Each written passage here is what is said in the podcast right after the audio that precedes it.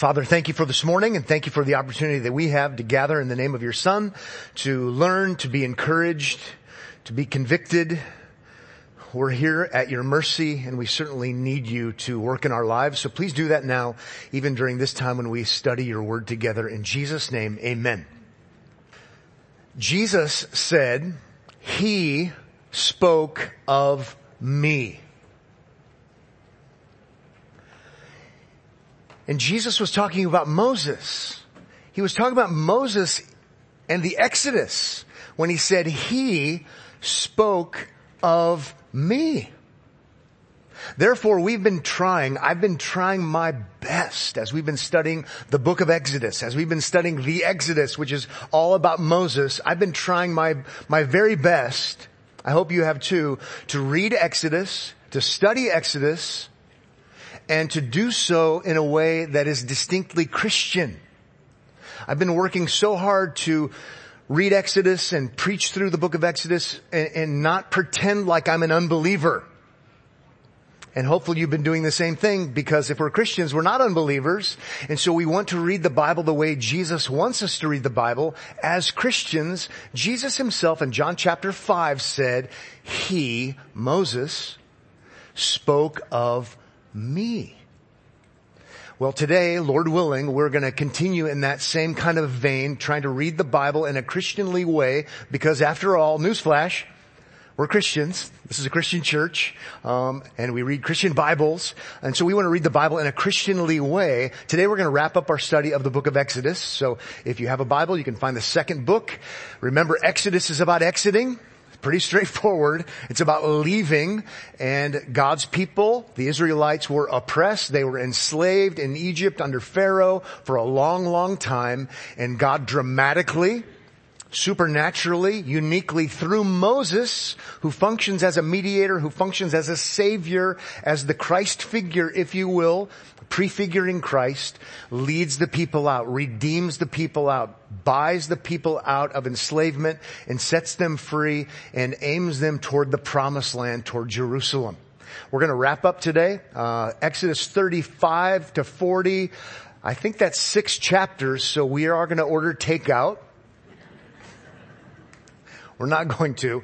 As a matter of fact, all along, I've been trying not to do every syllable, trying not to do every word, because this all started as an overview, a four-week overview. So welcome to week eighteen of a four-week overview. But the whole point has been to just do the overview, and you might be pleased to know, you might be not pleased to know, I'm not sure, but the last six chapters are review. They cover things that have already happened. And so we're not going to look at the details of the last six chapters. They're important because they give a detailed account of how to build the tabernacle. Well, we've already, it's already been covered in the book of Exodus. And so in a sense, we're already done, because unless we're going to reread on how to build a, ta- build a tabernacle, um, we can do a wrap-up today. So, and we're not trying to build a tabernacle. One thing you should learn from the book of Exodus is that we're not called to build a tabernacle. Um, it's important. It was important for them. Uh, it's less important for us. It's more important for us to understand what a tabernacle is and future tabernacles, and we're going to talk about that today. So, here's the plan. We're going to come up with, I have a top ten list, okay, of takeaways from the book of Exodus. So what we're going to do is not look at the last six chapters, which would be repetition. We're going to step back and say, all right, as we finish this, what are some good takeaways? What are things we should remember? What things should I remember as a pastor, as a Christian? What should you remember as a Christian? What should re- you remember as a Bible student, as a Bible reader? So when you're reading Matthew, or you're reading the book of Acts, or you're reading the Revelation, or you're reading Leviticus, what are things that we want to keep in mind from the book of Exodus? So it'll be a topical study, top ten list in that sense today, because we've really covered all of the data already. Fair enough? Hope it's fair enough. It's what I have. Um, that, that's the plan. And so let's have some takeaways, things to remember from the book of Exodus. And if this is your first week, hopefully this motivates you to read the book of Exodus. Um, usually here's how it goes for me, because I'm not the, the brightest crayon in the box.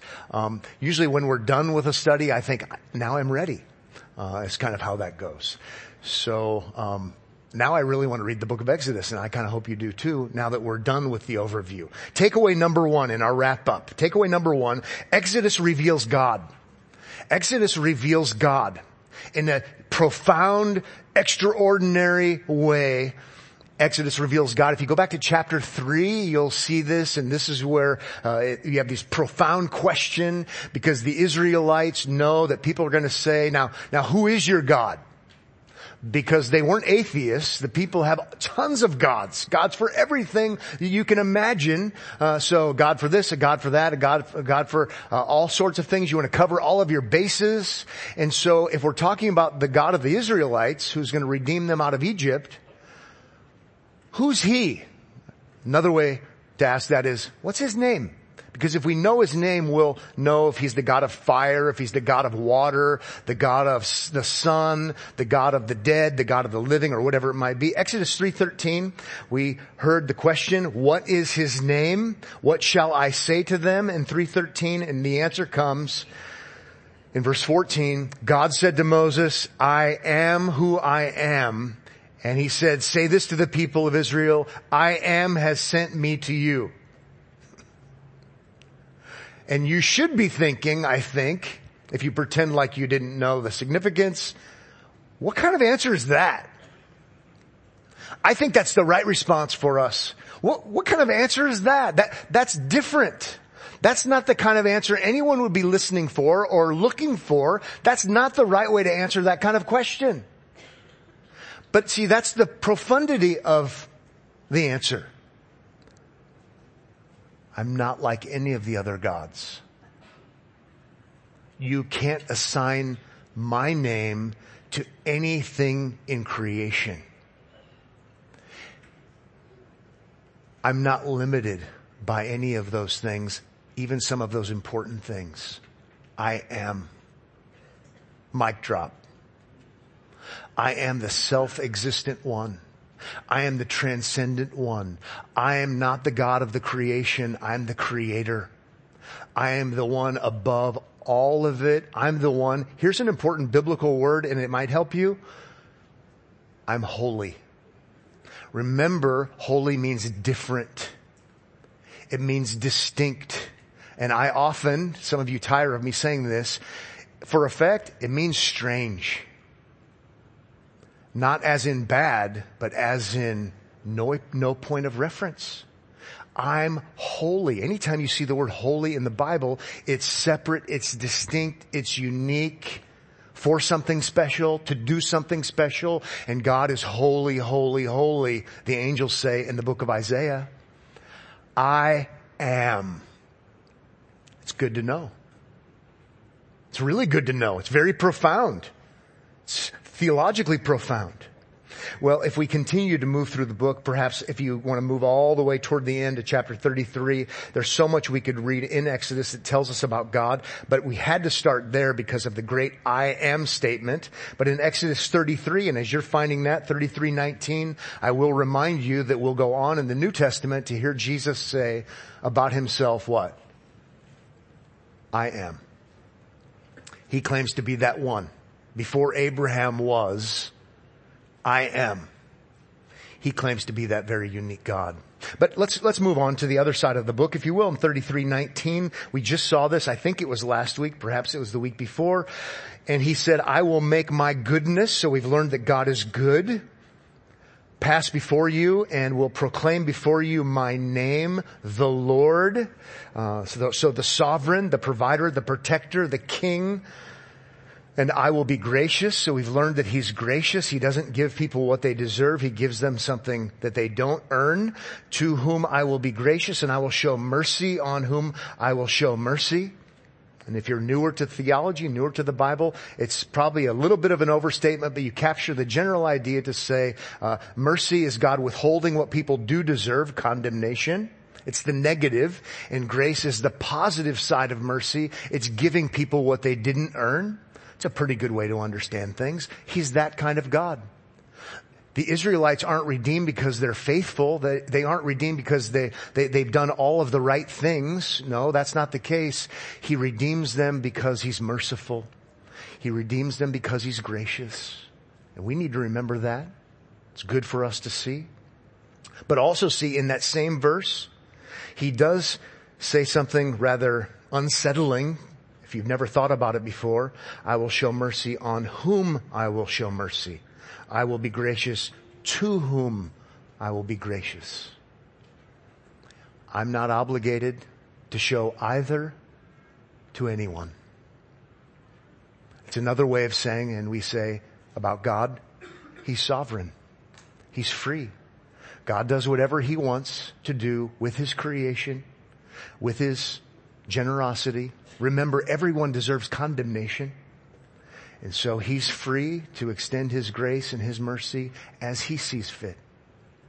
And that's a bit troubling until it's comforting, until it's awe-inspiring, until it is where we're with the Apostle Paul in Ephesians one. We don't really know why he's extended it to us, because we know we're not better than other people, but it causes us to say, blessed be the God and Father of our Lord Jesus Christ, who has blessed us with every spiritual blessing in the heavenly places in him.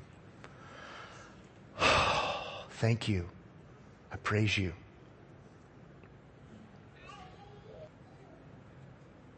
Now, I understand that, you know, we could talk about God hardening Pharaoh's heart and those kinds of things. There's a lot more to be said. But for now, let's get ready to move on. But let's acknowledge that not everybody likes theology. Not everybody likes the study of God uh, for different reasons. Maybe it gets a bad rap because sometimes people aren't very good about it. They're not very friendly about it. They don't see any practicality in it. Moses did. Show me your glory. If I'm going to lead these people, I need to know more about you. We talked about that last week. I just want to encourage you that there's no greater reality than to think about who God is. If the greatest commandment is loving God with your heart, soul, mind, and strength, and flowing out of that, you're supposed to love your neighbor as yourself. Theology is not the only thing in life. But without it, we're, we're, we're destined to, to be empty and wrong-headed. To think about God, as one person said, perhaps the most important thing about you is what you think about when you think about God. Dorothy L. Sayers, the British crime novelist and playwright, a long, long time ago, said this regarding people who make fun of theology and find it uninteresting. Remember, she's a playwright. She's into drama. She's into literature, an expert, famous. She said, it is the dogma, the theology, that is the drama. And I think as I read her, she's saying, you want, you want to know the greatest drama ever? You want to know the greatest history or storyline ever in all of storylines? It's dogma. It's settled theology. Christian settled theology. She, she goes on to say this, not beautiful phrases, nor comforting sentiments, nor vague aspirations to loving kindness and uplift, nor the promise of something nice after death. And she's making fun of supposed Christians that don't like theology. But the terrifying assertion that the same God who made the world lived in the world and passed through the grave and gate of death, show that to the unbeliever, she says, and they may not believe it, but at least they may realize that here is something that a man might be glad to believe. I like Sayers. She gets it. At least in this sense. What could be more important than the thought of God? Number two, another takeaway. The second one we're going to look at today. We're going to do ten of these. It's just an overview of, of our survey of Exodus. Number two, Exodus gives us the moral law. Exodus gives us the moral law. Now, where I'm going there is, you expected me perhaps to say it gives us the Ten Commandments, because it does. It's in chapter twenty. We have the Ten Commandments. It's most famous for the Ten Commandments probably. And it's important because the Ten Commandments are important. But just for our sake here today, I just want to remind you that we learned in Exodus not only the Ten Commandments, which are all true and they're all important. I just want to remind you, because lots of Christians don't know this and we might forget this. The Ten Commandments are just giving us the moral law.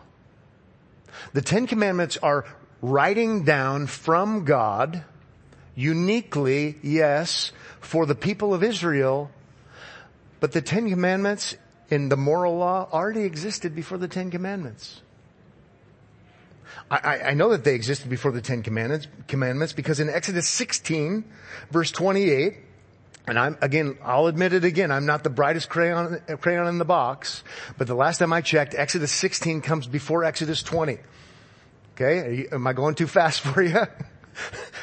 Before the Ten Commandments are given, before Israel gets the Ten Commandments, in Exodus sixteen twenty-eight, it says, "And the Lord said to Moses, how long will you refuse to keep my commandments and my laws?" There was law before there's law.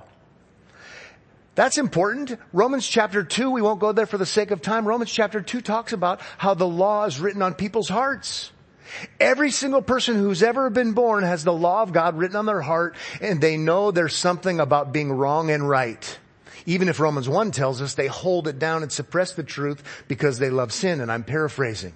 But I just want to remind you that everyone, It, they, you don't have to have the Ten Commandments to have the Ten Commandments, because people already know there's right and wrong. We have to remind them, we have to call them on it and call them on their guilt so that they see their need for a Savior. But let's remember, even in the book of Exodus, let's learn from the book of Exodus so that it, it matters in the way we live our lives. I appeal to all people, believers and unbelievers, people who have Bibles and don't have Bibles, people who have the Ten Commandments posted or don't.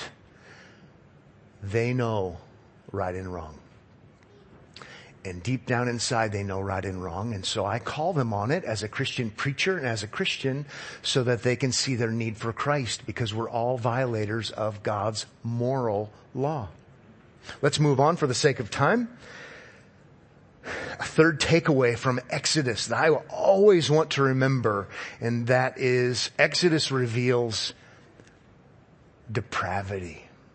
It reveals sin in a gross, grotesque, awful kind of way. And here's where it's easy. We learn about Pharaoh. What a horrible guy he was.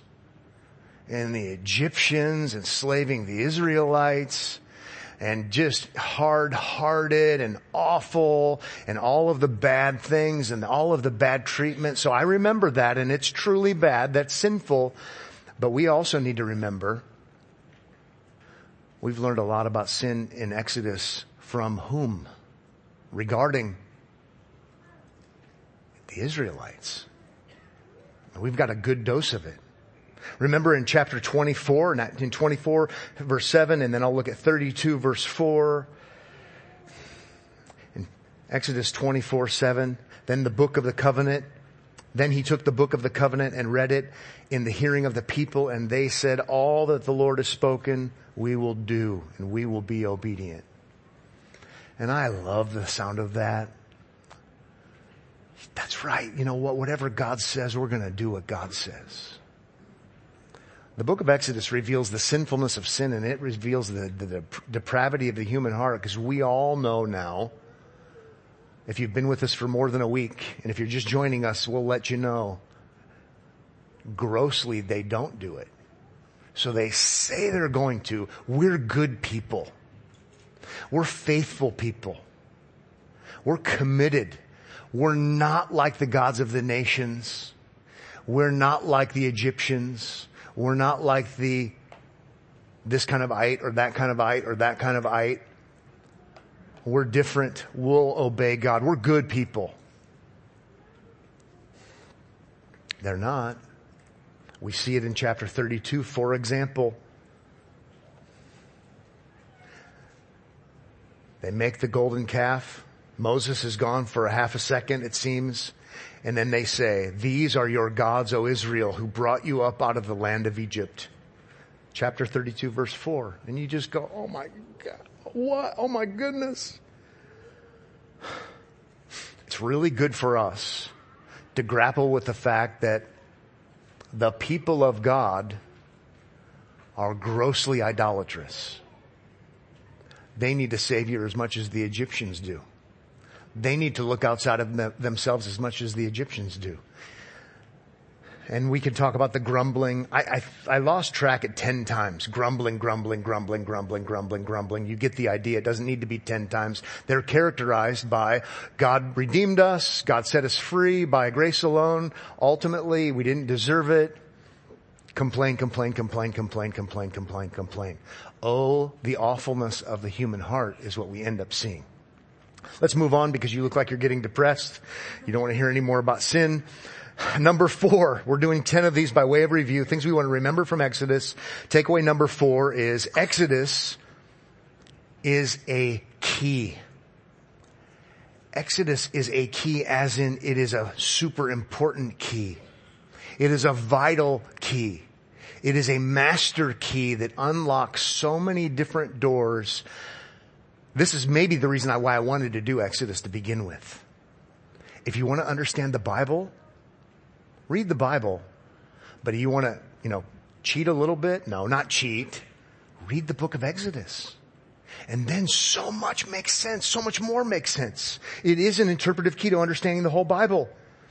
I didn't, I, I, I'm not smart enough to check all this, but scholars would tell us next to Isaiah and the Psalms, no book is utilized more than the book of Exodus when it comes to the rest of the Bible and in particular the New Testament. So yeah, Isaiah is important. Yes, the Psalms are important, but the Exodus, if you really want to get it, you really want to understand, you got to study Exodus. And that's why we did the overview that we did. One person said it this way, the organizing principle in all of the New Testament is the book of Exodus. I think that might be an overstatement, but you get the idea.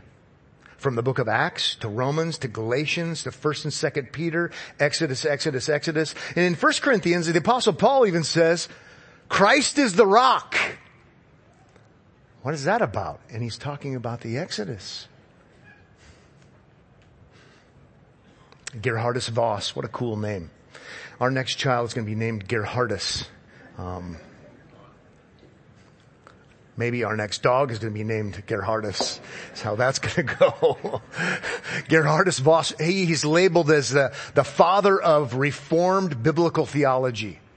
And when we say biblical theology, we, we don't just mean theology that's biblical. It, it's how the whole storyline develops and, and how the drama of redemption unfolds from Genesis to Revelation and how it organically, naturally unfolds and develops as if there's one divine author because there is. And one of the most famous people is Gerhardus Vos. He was at Princeton back when Princeton had a soul, so pre-Machen days. But Vos said this, the Exodus from Egypt is the Old Testament redemption. And I think he's right. Do you want to understand redemption? Huge New Testament theme. Uh, to be redeemed means that a price is paid and your freedom is purchased. Okay? It's slave market terminology. And so if your freedom is bought, someone pays the price, and so you are set free. Redemption. Christ redeems us from the curse of the law over and over and over and over again. Well, where's that drawing upon? The Old Testament, right? God redeems the people out of Egypt and sets them free and aims them toward the promised land. Every single time for the rest of my life, I think when I come across that redemption theme in the New Testament, I'm going to think of the motif. I'm going to think of the key. I'm going to think of the illusion, where it comes from. Someone else referred to it as God's mega narrative. I like that. Someone else said, no other Old Testament motif is as crucial to understand than the Exodus. Let's move on to another one of these. The next takeaway from the book of Exodus, and that is Exodus is for Christians. We'll do, do this one just super quick. Exodus is for Christians. It's for Christians for lots of different reasons. It's not because Christians should build tabernacles. Uh, it's not because Christians um, should utilize all of this to figure out how that they can somehow go to the promised land and kill all the ites and rebuild a new Jerusalem. It's not for that reason, but it is for Christians so that we can learn about redemption. We've already talked about that, so I'm just reviewing. It is for Christians so that we can learn about uh, having a mediator, Moses, in that case in Exodus. We look to a greater Moses. It's so Christians can learn about the things such as the Passover, Passover lamb. We'll talk more about that. But it's also for Christians to learn about Christian living. In First Corinthians ten, the Apostle Paul specifically does this. He specifically says, now these things, the Exodus things, took place as examples for us, Christians, that we might not desire evil as they did. He's assuming you know the story. We all do know the story now, at least in part. Grumblers and complainers, idolaters, even though they've been set free by the Lord. The Apostle Paul says at least one reason why we have Exodus in that history is so that we, as the people of God, could learn not to be like them. It's important that we would know that. It's written for Christians. Maybe a good assignment for you would be, um, come up with your outline for a paper. If you had to write a paper, and it had to be called The Gospel According to Exodus, I wonder what your chapter headings would be like, or your paragraph headings would be like. On the list, hopefully, would be The Gospel According to Exodus teaches us, yes, redemption, yes, um, Passover, ultimately, but also that Christians would not be such grumblers and complainers, given that God has been so gracious to us. That would be good. It'd be helpful. Please don't write a paper, because I've found over the years as a pastor, I don't like teaching classes and asking people to write papers, because I have to be nice. It's so much nicer to be a professor because you don't have to be nice. People are paying you to be mean to them. It's amazing. I remember getting one paper back in seminary, and I think that perhaps the, the kindest, most gracious professor I think I had. But I think perhaps there was more red on my paper than there was black ink.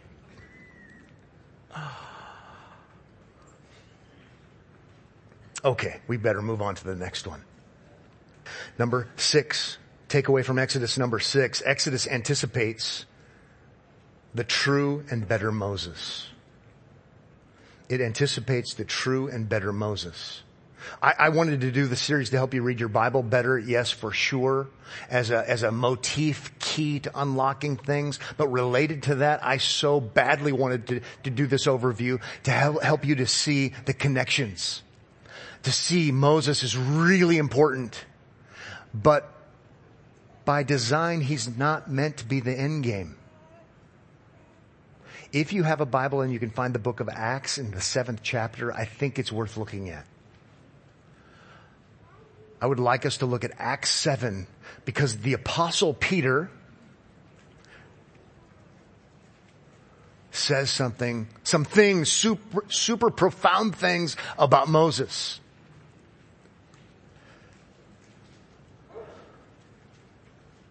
Our tendency is to perhaps just read the book of Exodus and we think, man, Moses is the man.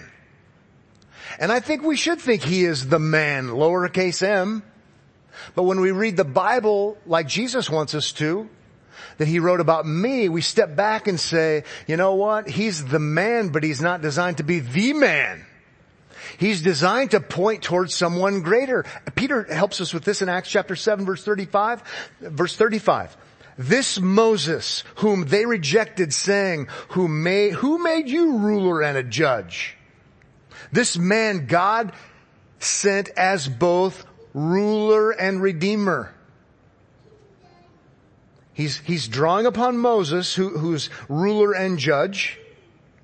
And then he says, this man God sent as both ruler and redeemer. He's connecting the two together by the hand of the angel who appeared to him in the bush. Moses is judge. Moses is ruler. Moses is the redeemer figure. And Peter's connecting the dots so that we could read our Bibles like Christians. Peter sees it. Let's keep going. By the hand of the angel who appeared to him in the, in the bush, this man led them out, performing wonders and signs. Hello, right? Signs and wonders, miracles. In Egypt and at the Red Sea and in the wilderness for forty years. This is the Moses who said to the Israelites, God will raise up for you a prophet like me from your brothers. So Peter is, is doing the very thing that we should do and say, you know what? Moses was the guy. Moses is the Redeemer. Moses is, is, is the prophet figure. Moses is the mediator figure. Moses is the one that God used to do supernatural things. Always and forever, Peter would have us to know, designed to point toward the ultimate Redeemer, the ultimate mediator. Moses is designed to do this. And so when we do that in the book of Exodus, we're not doing weird things. We're just acknowledging that there's been this unfolding drama of redemption all along, and God gives us pictures ahead of time to anticipate, types ahead of time to anticipate the ultimate, shadows ahead of time to anticipate the ultimate, so that we would understand better. And, and as we like to say so often around here at Omaha Bible Church, once you see it, you can't unsee it. It's no wonder that Jesus says what he says in John five, I opened with it in five forty-six. If you believed Moses, you would believe me, for he wrote of me. Pretty interesting to think about. If you do a word search in the book of Exodus and look for the word Jesus, I don't think you'll find it. But Moses was writing about him through types and shadows, through the historic events that were happening. Oh yes, it absolutely was not the end game. It's looking to Christ. It's so interesting. In, in John five, in addition, Jesus is confronting, how about this? Jesus in John five is confronting people who say they believe the Bible is true. We would call them, uh, biblical inerrantists. They believe in the, the inerrancy, the infallibility, the inspiration, the sufficiency, whatever other E you want to have. The Bible is true. And Jesus lets him have it. Because, I'm paraphrasing, he says, you think you find eternal life in the words of the Bible. You don't. Moses wrote about me. What you should be finding there is redemption through a substitute who's greater than Moses. That's why I like to say, let's not pretend like we're unbelievers. Jesus lets the unbelievers have it. But they weren't people who denied the Bible being true. They just didn't read the Bible the right way. So we want to learn from that. We could go on. We could talk about how Moses ascends the mountain and Jesus ascends the mountain, not at Sinai, but at Galilee, and the Sermon on the Mount. And Jesus makes the comparisons. You've heard it said, but I say to you, all of these images throughout help us to see there's a greater Moses, mediator, intercessor. When Moses prays and God hears his prayer and spares the people, obviously Jesus prays for his own that none would be lost, and it happens. Okay, let's move on to another one, number seven. Number seven, Exodus anticipates the true and better son. Exodus anticipates the true and better son. If you go back to Exodus four, you'll see it. I beg of you to see it, because it's another thing I don't want you to ever unsee.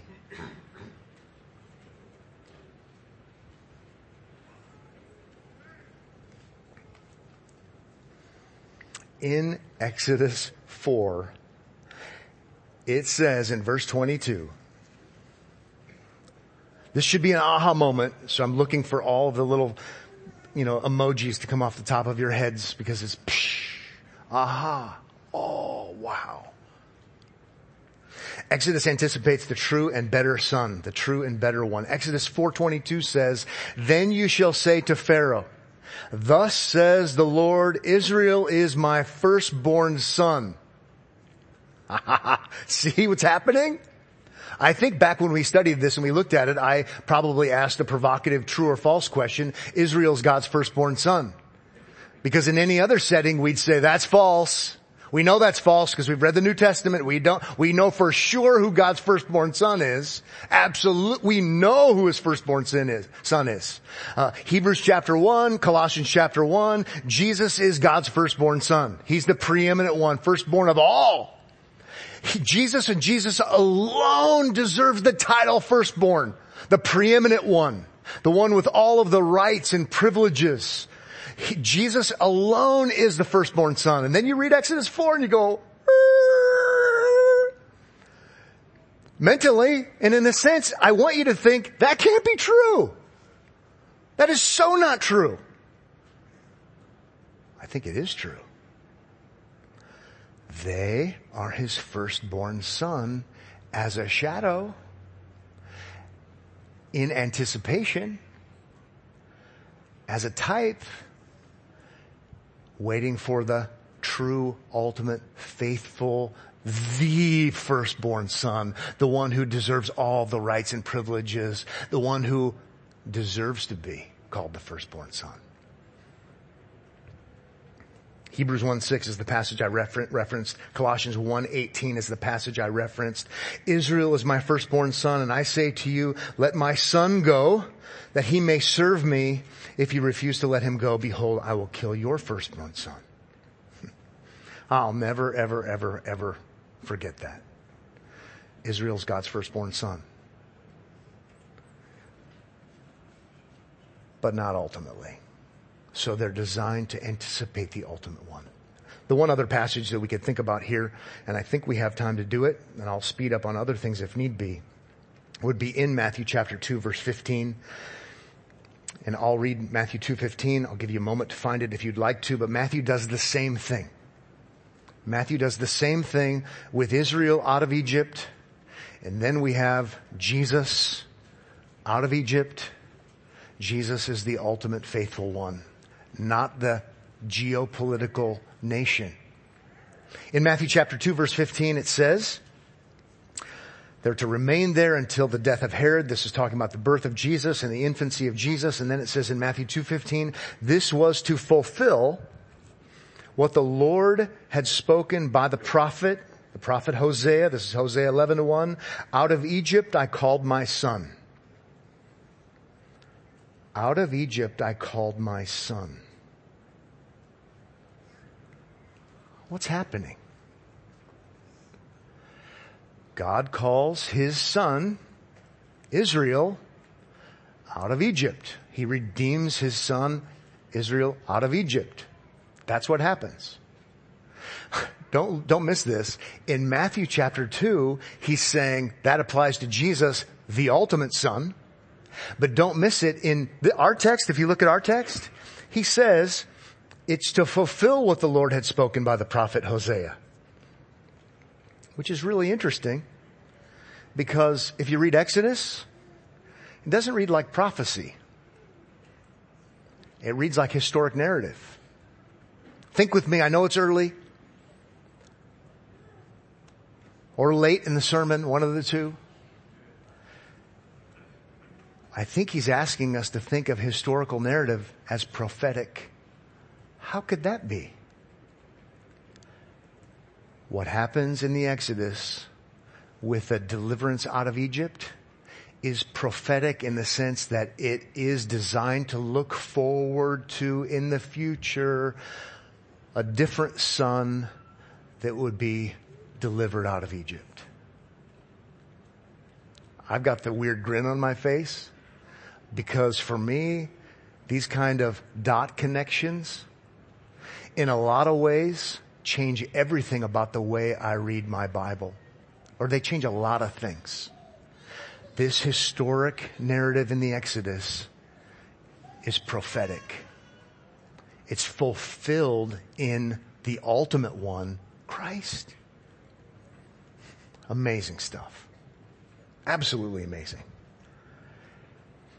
Makes me want to read the Bible again, maybe from a Christian perspective. Okay, let's do eight, nine, and ten. Number eight, the next takeaway would be Exodus anticipates a better Passover. This one's super easy. We'll do it super fast, but it's super important. It's the true and better Passover. So we learn in Exodus about the Passover. So you have to have the people free. How are they going to be set free? The angel of death is going to come. Everyone deserves to die. And so there's going to be death that visits the families. And so what happens is God calls his people to sacrifice, to have there be a substitute, to apply the blood. And through the blood, then there's going to be the passing over of the angel of death. All of that happens. It's profound. It's awful in the sense that it's, that it's devastating for people to come to grips with the fact that there's so much death. But we know, we know, we know that when we get to the New Testament, in First Corinthians chapter five, verse seven, you might not know that, but you know it's in the New Testament. Christ, our Passover lamb. And you go, yeah, it makes sense. Makes total sense. He's the ultimate Passover lamb. And if God wasn't born yesterday or in the New Testament or something like that, if he is the great I am, the transcendent one who's had a purpose and a decree all along before creation begins, a la Ephesians chapter one, all of those other things, the other Passover lambs were by divine design planned to look forward to the ultimate Passover lamb. And no doubt that's the case. So Exodus anticipates Christ, redemption through substitution. And you get to the New Testament and it's redemption through substitution. Spotless Lamb of God. Number nine, then we'll do number ten. Next two takeaways. Exodus anticipates the true and better tabernacle, the true and better temple. The last six chapters, not to mention, it's already been covered. Tabernacle, tabernacle, tabernacle, tabernacle. That's all over the book of Exodus. It means unique dwelling. It's a tent word, and it goes on. When they get to Israel, uh, when they get into the land, then it's going to be temple, but it's the same basic concept. It has more permanence, but not ultimate permanence. But it's where God uniquely dwells, where God is uniquely with his people so that they can rest from fear of their enemies. God is with us. God is protecting us. God is providing for us. So the tabernacle is super important in Exodus. It's vitally important in Exodus. But when we read our Bibles and we keep reading, we say, there's a better tabernacle, right? We're meant to see that there's a better tabernacle. Let's see that it's crucial and it's important. We saw some of that last week. But then when Jesus comes on the scene, John chapter one, verse fourteen, the Word became flesh. The eternal Word becomes flesh. Jesus becoming a human being, the God-man. And you all know the passage if you've been a Christian very long at all. The Word became flesh and what? Dwelt among us. And you learn in Sunday school class, it means tabernacle. And for a long time, I'm like, and what does that mean? yeah, he, he's the fulfillment. He, he's the ultimate tabernacle. He's the ultimate unique dwelling with his people. And if he's uniquely with us, we don't have to be afraid. We have rest.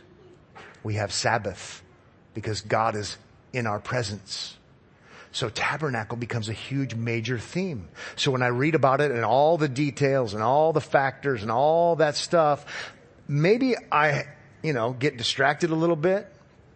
There's so many details. Probably because it's really important. At least take that away.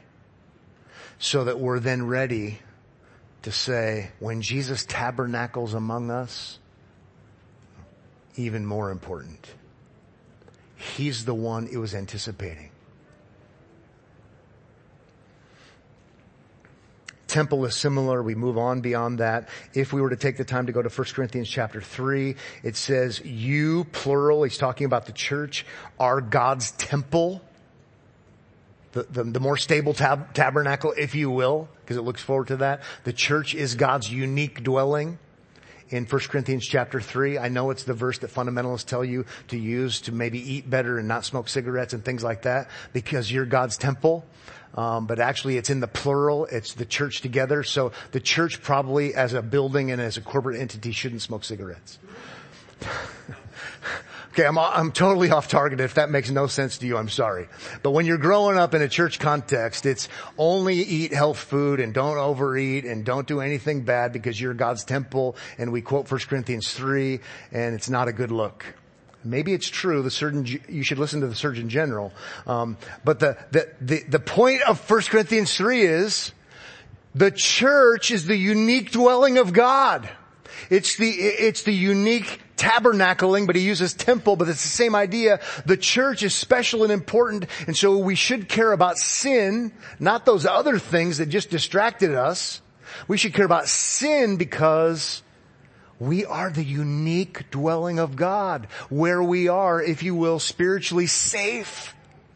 It's one of the reasons I love church. I love the gathered body, the corporate body, because the unique dwelling of God is among us, and he reminds us that he will protect us, and he will provide for us, and he will take care of us. So when we read about the tabernacle in the Old, it's looking forward to Jesus. It's looking forward to Jesus' church. And ultimately, it's looking forward to what we would say the church consummated.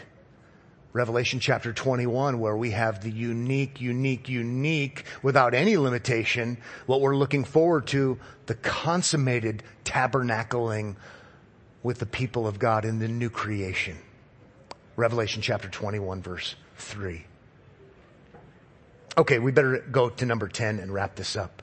Number ten, Exodus anticipates the true and better promised land. It anticipates the true and better promised land.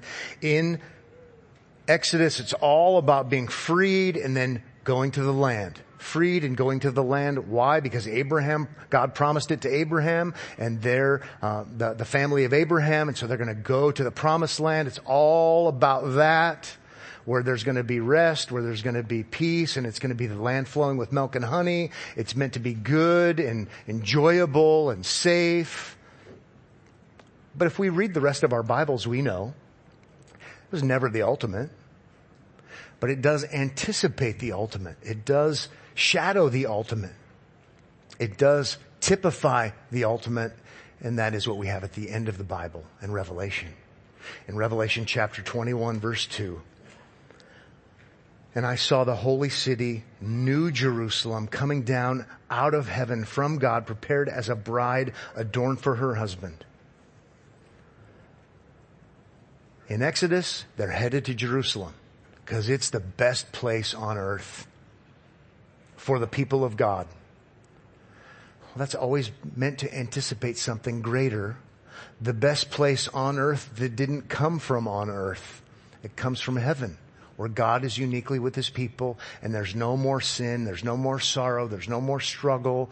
We're looking forward to the Jerusalem that's from above, the heavenly Jerusalem. Exodus, in a microcosm, temporary, less than perfect way, is meant to help us to see what is the ultimate and is to come. Let's end on this. In the book of Hebrews, where Christians are being persecuted and Christians are suffering and Christians are ostracized and Christians are getting kicked out of their families because they come from a Jewish family and now they can't go to the temple anymore. Think tabernacle, unique dwelling of God, and things are really hard. And they're thinking about going back to the shadows. They're thinking about going back to the, let's read the whole thing without Jesus, contrary to John chapter five. And the author to Hebrews says this. This is Hebrews twelve twenty-two. You have come to Mount Zion and to the city of the living God, the heavenly Jerusalem, and to innumerable angels in festal gatherings. Is that true? Well, it must be true because that's what the author says, but in practicality, it's actually not true. But he says that it is true. Why? He says, you have come right there to the heavenly Jerusalem. It's because they've come to Christ. It's because they're trusting in Christ. And if they're in Christ, united to Christ by faith, it's already certain and as good as done. So they were still waiting for the Jerusalem to come down from above just like we are. But he makes the profound promise that I want to echo to you. If you're in Christ, you're already there. You've already come to the heavenly Mount Zion. And so that drives us to not succumb to temptation.